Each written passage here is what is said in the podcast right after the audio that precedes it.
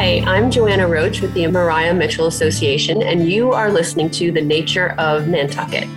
I have Bob Kennedy with me, who is the former director of natural science at the MMA and also the long-time leader of our barn owl program.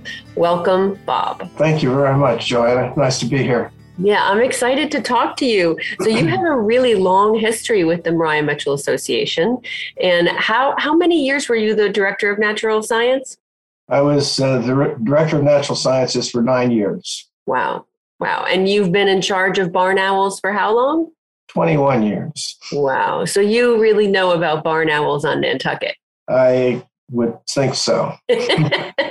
so others we, might disagree, but I, I think so. Oh, I don't know about that. Well, so. why don't we start there? Why don't you tell us a little bit about why barn owls on Nantucket are important, and you know the your program that you run, and just give us a little overview of that. Well, um, I don't have the dates before me, but Edith Andrews and her family uh, were the first to really document barn owls on Nantucket. And that wasn't that many years ago. You know, I'm guessing maybe in the mid 80s, but again, I don't have the facts before me. But uh, Edith was banding uh, barn owls whenever she came across nesting barn owls. And she and a, uh, a former board member of Maria Mitchell, Granger Frost, who's actually the founder of our aquarium, he was very interested in birds with Edith and uh, Edith's husband. And uh, they started uh, putting up boxes for barn owls. Uh, Granger actually uh, lives in one of the oldest house, or lived in one of the oldest houses on Nantucket, and he cut a hole in his attic uh, to get for barn owls to have access to his attic. And he built a box that had a light with a rheostat on it that he could brighten or dim as he sat, uh, as, he wanted to.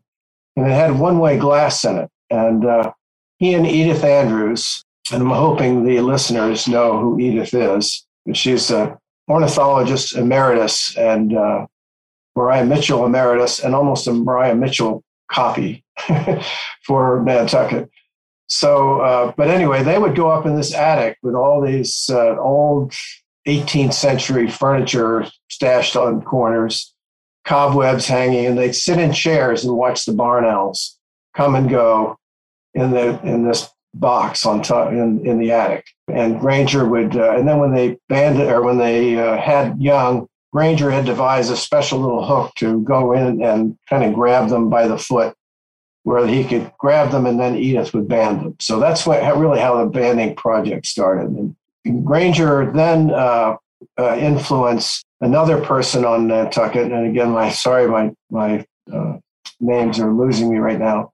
But he ended up building about thirty or so nest boxes. He was a uh, landscaper and uh, encouraged people to have these boxes on his property, on their property, and so that provided a foundation for the program.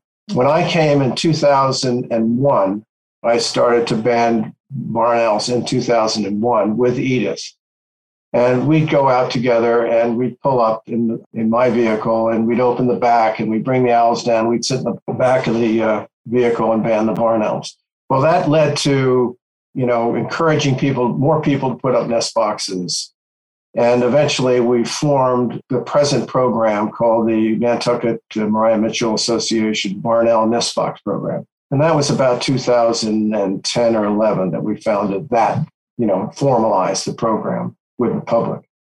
Well, why barn owls on Nantucket? I think that was your initial question. Barn owls are a species that occurs around the world. In fact, it is the most com- cosmopolitan bird almost in the world. There may be three or four other species that are as cosmopolitan. They occur in Australia and all the, all the major continents but they live in a, uh, a ring around the world, uh, and they can't live much farther north than Nantucket. So Nantucket is at the northern limit of their range. And it just so happens that basically the, the limit in our area is where the glacier reached, you know, the, the glacier that formed Nantucket. They don't occur regularly on the Cape, although global warming, there, there, there's a tendency now, we're getting some records from there, but no nesting records that I'm aware of. So, uh, but Nantucket is a unique place because it's, uh, there's lots of mice on Nantucket. It's a great habitat. And the barn owls have thrived there because of the milder winters than that they might encounter elsewhere in Massachusetts or in this band.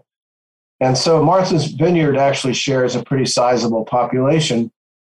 And that's probably 99% of the population in Massachusetts is Martha's Vineyard and Nantucket, and with occasional nesting out on, uh, you know, the, the smaller islands between Nantucket and uh, Martha's Vineyard.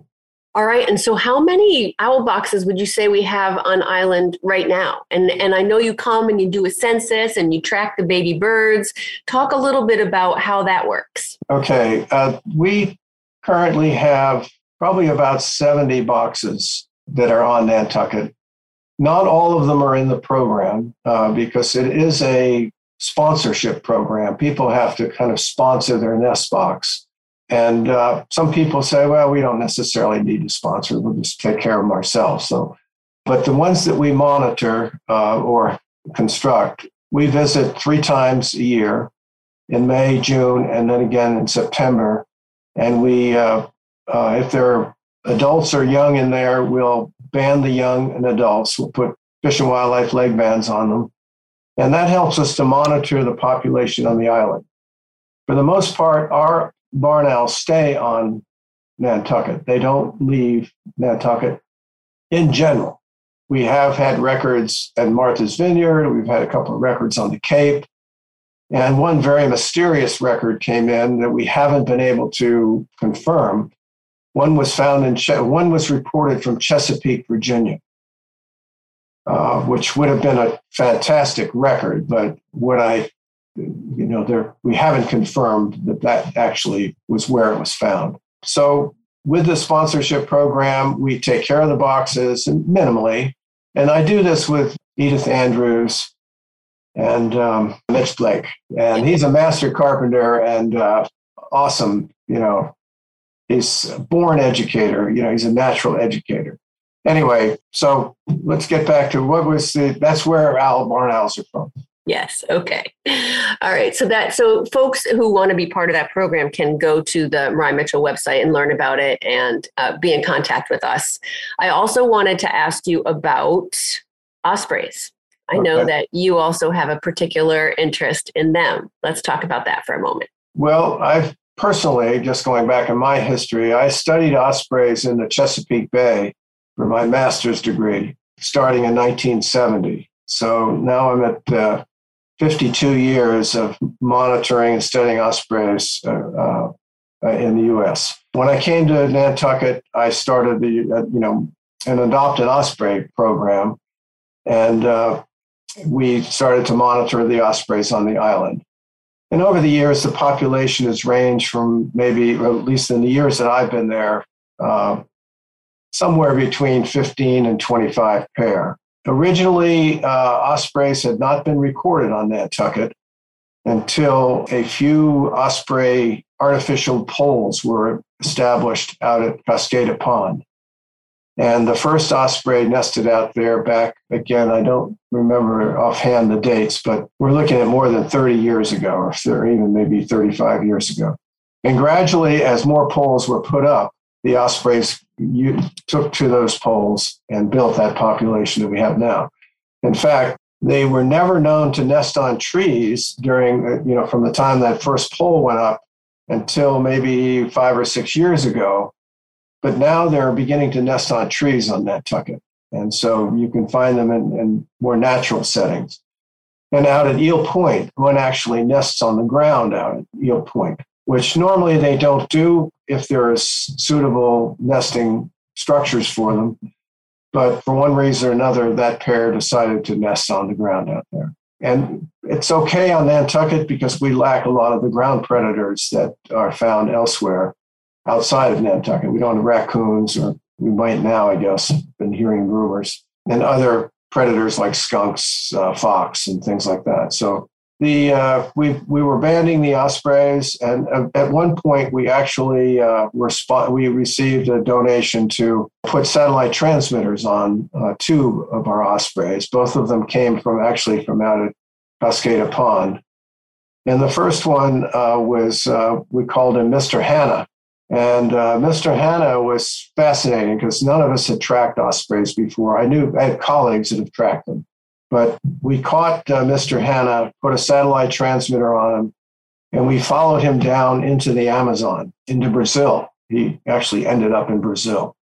And we saw him basically through satellite imagery. Uh, we saw him in this very small area of uh, uh, the Amazon basin. And then uh, about three or four weeks before he was supposed to arrive on Nantucket, he left there and arrived back on, on Nantucket on his Osprey platform in uh, Coskata Pond.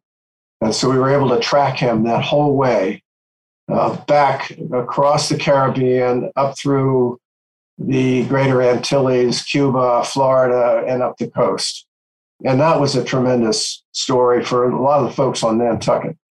And we wanted to, you know, at the time we had a number of questions about uh, ospreys. Where did they go in the wintertime?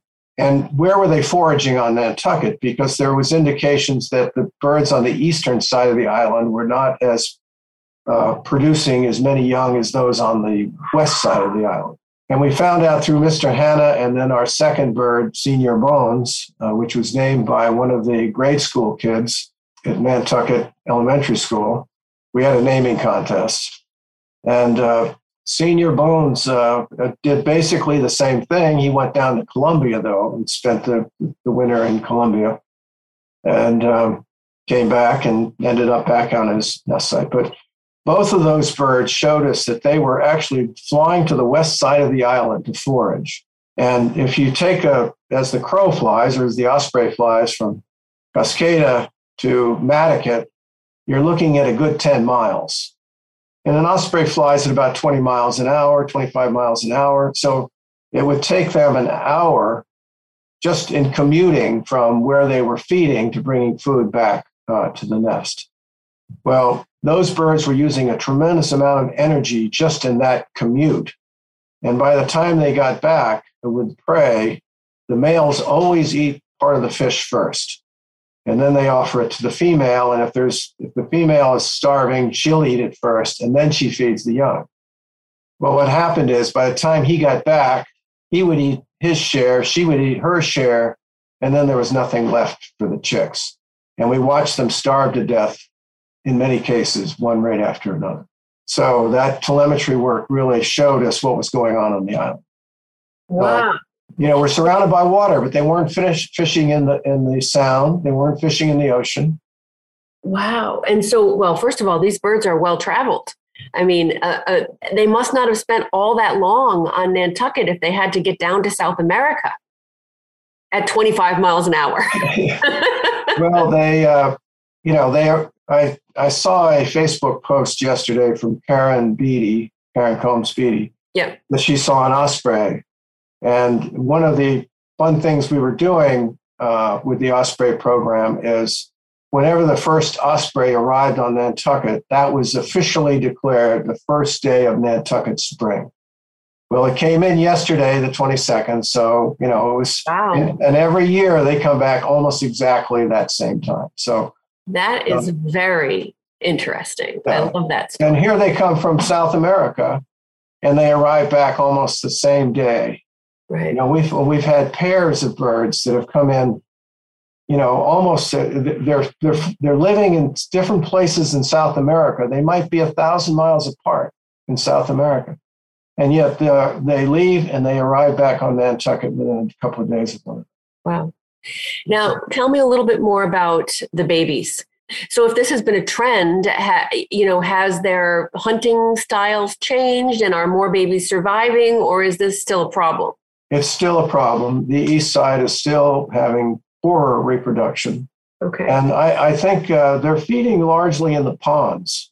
And I think that the uh, resources uh, in the ponds can vary depending upon how many local human fisher people are using the ponds. Um, and the resources can be depleted uh, for them. You know, ponds are finite. They don't have, there's no fish moving in them from other places except a long pond. So, um, you know, it's, it's sad because you'll see three healthy young and then all of a sudden there are two and then all of a sudden none, you know, or one and then none.